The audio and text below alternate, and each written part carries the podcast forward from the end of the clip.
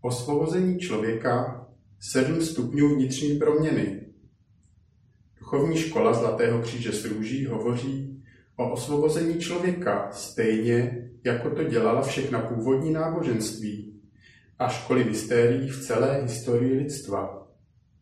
Například v hinduismu pojem mokša, nebo také mukti znamená ukončení samsáry, neboli koloběhu života a smrti a má velmi blízko k termínu nirvána, který používají buddhisté, ačkoliv si obě náboženství kladou za cíl vysvobození ze samsáry, každé z nich nabízí jinou cestu, jak tohoto osvobození dosáhnout. Také v křesťanství je cesta k osvobození aktuální. Například v Evangeliu podle Jana praví Ježíš. Pravda vás osvobodí. A duchovní škola Zlatého kříže s růží hovoří o sedmi stupních proměny jako cestě k tomuto osvobození. Tady okamžitě vystává otázka, což pak nejsme svobodní? Nežijeme snad ve svobodném světě a státě? A jestliže existují národy a lidé, jež nejsou svobodní, může je osvobodit nějaká duchovní škola nebo nějaké náboženství, duchovní učení či zasvěcení? Ať už pod tím člověk rozumí cokoliv. Vede cesta ke svobodě přes revoluce, volby nebo přes obratná politická opatření? Nebo se jedná spíše o vnitřní svobodu, o svobodu v myšlení a cítění člověka a celého lidstva? Není to spíš tak, že dříve, než bude dosaženo politické svobody, musí být člověk nejprve svobodný ve svém myšlení a cítění, a obnovit původní spojení se svým vnitřním duchovním principem. Náboženství a školy mystérií mají možná pravdu, když oznamují, že svoboda člověka není primárně závislá na podmínkách jeho života, ale na jeho vnitřní cestě. Co je to ale za vnitřní cestu? Nebylo by možné třeba nasadit psychologii a psychoterapii aby se z lidí stali vnitřně nezávislé a svobodné osobnosti, které perfektně zvládají svůj život a své okolí? Když o svobodě a osvobození hovoří duchovní škola Zlatého kříže s růží a prapůvodní náboženství, nemyslí na nezávislé svobodné lidi, na samostatné osobnosti, které se všude osvědčí a vedou šťastný a harmonický život. Nemyslí na dokonalého pozemského člověka, a co tím tedy myslí? Není vůbec jednoduché pochopit, co myslí. Buddha jednou řekl, a kdyby všechna moje přání byla splněna a já bych žil v dokonalé harmonii tak jako bohové déva, stejně bych se cítil nesvobodný. Musíme se dobře podívat sami na sebe. V nás všech existuje touha po štěstí, spokojenosti, dobrých mezilidských vztazích, jistém místě v profesním životě a dostatku peněz. A když se nám do cesty postaví překážky, cítíme se spoutaní, nesvobodní. Existuje v nás však ještě jiná, často utajená touha. Je to touha po nekonečnosti a věčnosti. Tato touha vychází z naší nejhlubší bytosti, z toho, co vlastně ve skutečnosti jsme. Z božího obrazu v nás, jak to nazývá Bible, neboť Bůh je nekonečný a věčný. Rovněž této touze se staví do cesty překážky a my se cítíme nesvobodní, protože tato touha není naplněna. Věrný obraz Boha v nás touží po uskutečnění. Rád by žil v boží nekonečnosti a věčnosti. A my přesto neustále žijeme v konečnosti a časovosti. Touha po nekonečnosti naráží na ohraničení, touha po věčnosti na časová omezení, přičemž posledním z těchto omezení je smrt. Osvobození člověka, které má na mysli duchovní škola kříže s růží, je osvobození obrazu Boha, uloženého v člověku, co tomuto osvobození brání? naše vlastní pomývá přirozenost. Právě touha po štěstí a spokojenosti, po splnění našich každodenních přání, po úspěchu a bezpečí, právě tato touha překáží naší touze po nekonečnosti a věčnosti. Jak by mohla být ukojena touha po nepomíjivosti, když svou pozornost zaměřujeme trvale na uspokojování svých přání v pomývém světě? Naše vědomí, naše myšlení a snažení je pak neustále naplněno věcmi tohoto konečného a časově omezeného světa. A proto je největší překážkou pro naplnění naší touhy po věčnosti a nekonečnosti svět našich vlastních myšlenek a přání. Jestliže si tyto souvislosti neujasníme, ano, jestliže je alespoň trochu nepocítíme, nebude nám jasný obsah a cíl žádného původního náboženství, ani žádné školy mystérií. Žádnému náboženství nejde primárně o učinění člověka šťastným v tomto konečném životě. Žádná opravdová škola mystérií neusiluje o to, aby člověku pomáhala k úspěchu a uspokojení jeho přání v pomíjivém světě. Žádnému původnímu náboženství se nejedná o naplnění touhy pomíjivého člověka po věčném životě na onom světě. A ani to není možné. Něco pomíjivého, přírodního, se nemůže stát nepomíjivým a nesmrtelným. Možná, že nyní chápete, proč žádné politické ani ekonomické akce, žádné psychologické kroky zaměřené na zlepšení pomíjivé bytosti člověka nevedou k jeho osvobození. Jak to chápou školy mystérií? K tomuto osvobození vede jen vnitřní proměna každého člověka. Až po této proměně bude osvobozen věrný obraz Boha v člověku. Boží obraz v člověku nemá nic společného s přírodním člověkem, který je veden pomíjivými přáními a omezeným myšlením. Nejde o to, aby se tento přírodní člověk stal dokonalým, aby se jeho schopnosti rozvinuly a mohl lépe uspokojovat svá přání v pomývém světě, ale mnoho lidí chápe nějakým způsobem pod touto vnitřní proměnou právě toto. Myslí si, že jsou přírodnímu člověku, například jeho rozumu, odhaleny příčiny a účinky bytí na tomto světě a člověk pak zná tajné síly a zákonitosti světa i sebe sama a může se těmto zákonitostem přizpůsobit. Myslí si, že mu bude odhaleno skryté vědění, tajné formule a pak záleží na každém kandidátovi, zda toto vědění a tyto formule správně použije. Ale k čemu je použije? Zůstane-li člověk stejně jako dříve přírodním člověkem, s jeho požadavky a myšlenkami. Použije je buď k svému prospěchu a možná i ke škodě jiných lidí. Pak hovoříme o černé magii, nebo je využije ku prospěchu druhých lidí a k vylepšení tohoto světa. A pak se to nazývá bílá magie. Člověk ale zůstane ve svém principu pořád tím starým člověkem, jakým byl, přírodním a omezeným. A proto bude také svět pomocí aktivit své bílé magie zlepšovat jen omezeně a na omezenou dobu. Za pozitivními myšlenkami člověka, jeho modlitbami, magickými formulemi, i když vyslovenými ku prospěchu jiných lidí a světa, stojí stále tentýž pomývý, časově a prostorově omezený přírodní člověk. Nejedná se tedy o předávání skrytého vědění a tajných formulí či rytů přírodnímu člověku. Tím by k osvobození božího obrazu v něm nikdy nedošlo. Ve skutečnosti jde o něco zcela jiného.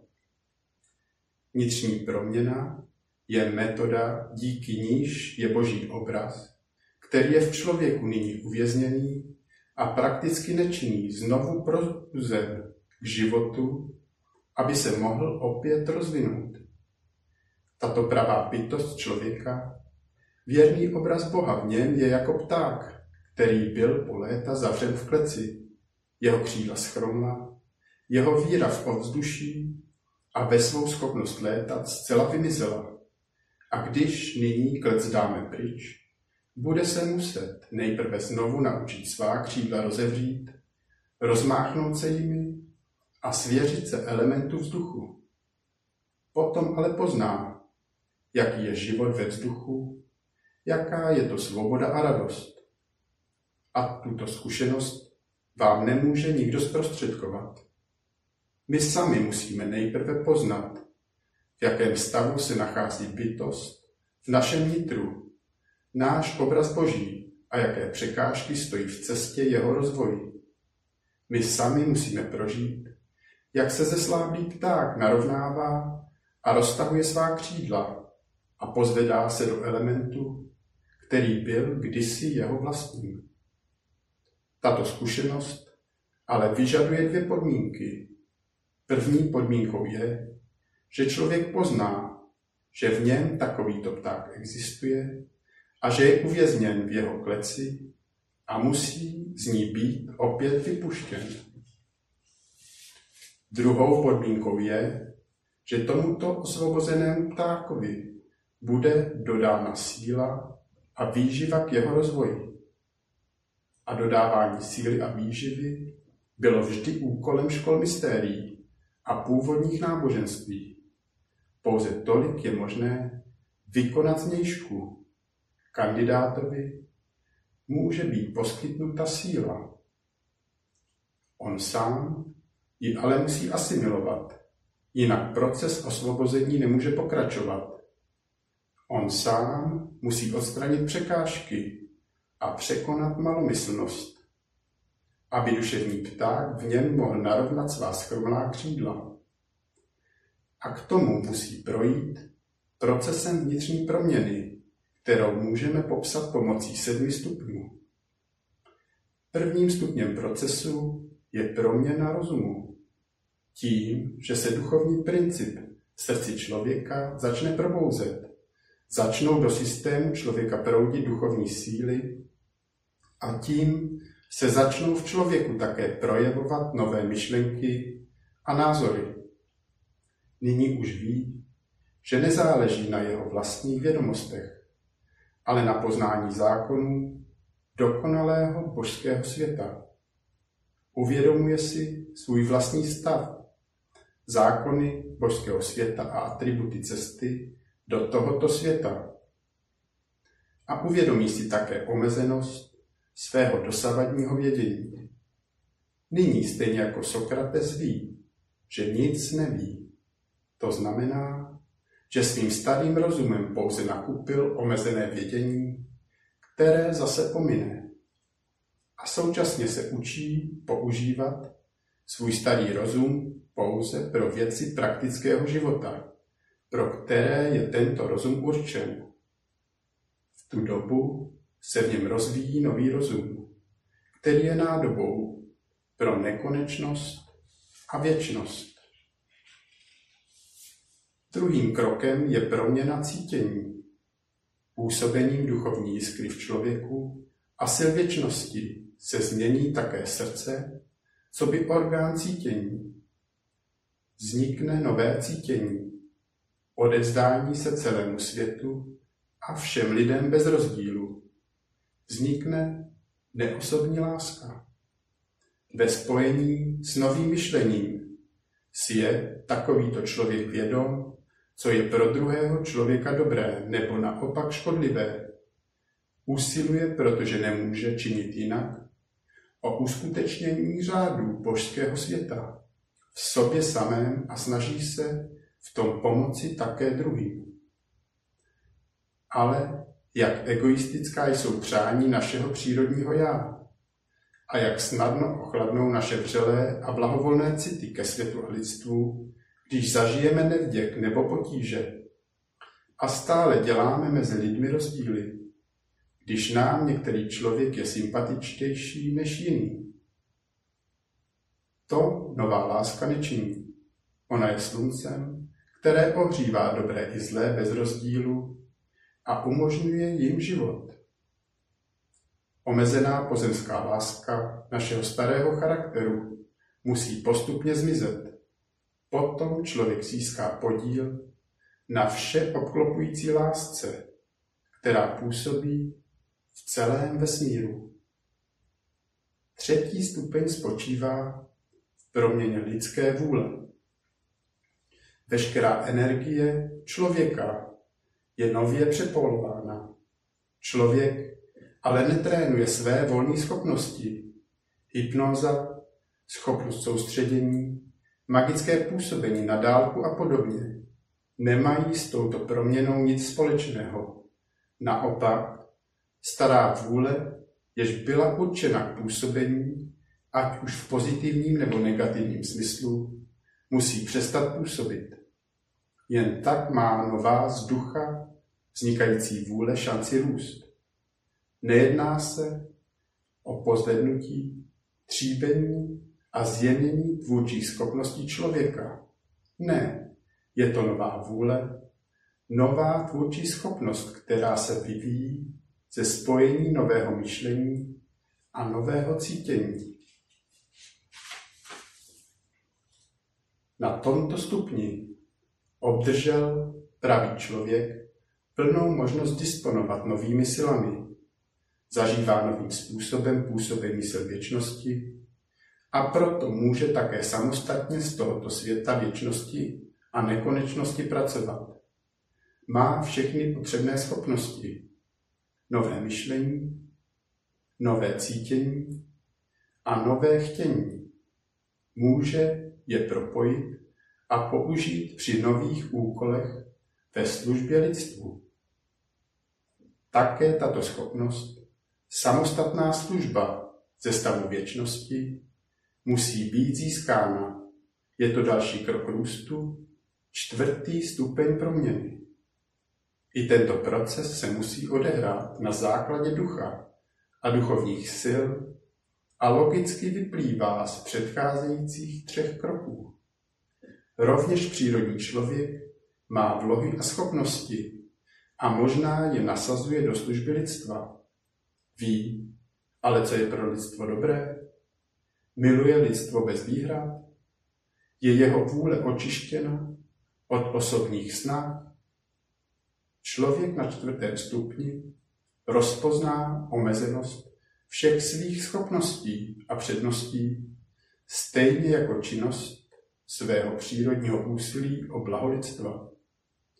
Díky tomu rozpozná plnost božských sil, pracuje z nich a pracuje s nimi. Staré struktury jeho osobnosti a života ho však stále přivádějí do konfliktu s okolním světem. Kandidát na pátém stupni ovšem rozvíjí, vycházejíc přitom z předcházejících čtyř procesů proměny novou strukturu osobnosti a života. Změny zasahují až do jeho fyzické struktury a struktury jeho jednání. Člověk na pátém stupni procesu už svou starou bytost nebrání, ale nechá ji v protivenstvích světa zaniknout. Působí v něm nová bytost, nová struktura, která je v souladu se strukturou božského světa. Díky tomu překoná karmu a s konečnou platností vchází do věčnosti a nekonečnosti. Nyní působí pro lidi z této sféry a podněcuje tuto strukturu věčnosti a nekonečnosti, tedy boží obraz také v nich. Šestý a sedmý stupeň proměny jsou pro naše současné vědomí příliš abstraktní a nepochopitelné, alegoricky jsou popsány a vysvětleny Janem van Reichenborgem v druhém díle alchymické svatby Christiana Rosenkreuze, kde se odehrávají šestého dne v Olympské věži. Těchto sedm stupňů vnitřní proměny, tak, jak se uskutečňují v duchovní škole Zlatého kříže služí, se odehrává v praktickém životě, v rodině, pracovním procesu a ve společnosti. Žák žije v pomývém světě a pomáhá tam, kde je potřeba, ale nedělá z této pomoci pomývému světu žádnou ideologii. Neslibuje si už od politiky, ekonomiky, psychologie a umění, což jsou všechno nezbytné nástroje pomývého světa, nic víc, než mohou poskytnout, totiž dělat tento svět snesitelnější. Ví, že takto se nemohou svět ani lidstvo stát dokonalými, protože z pomývosti nelze učinit nepomývost.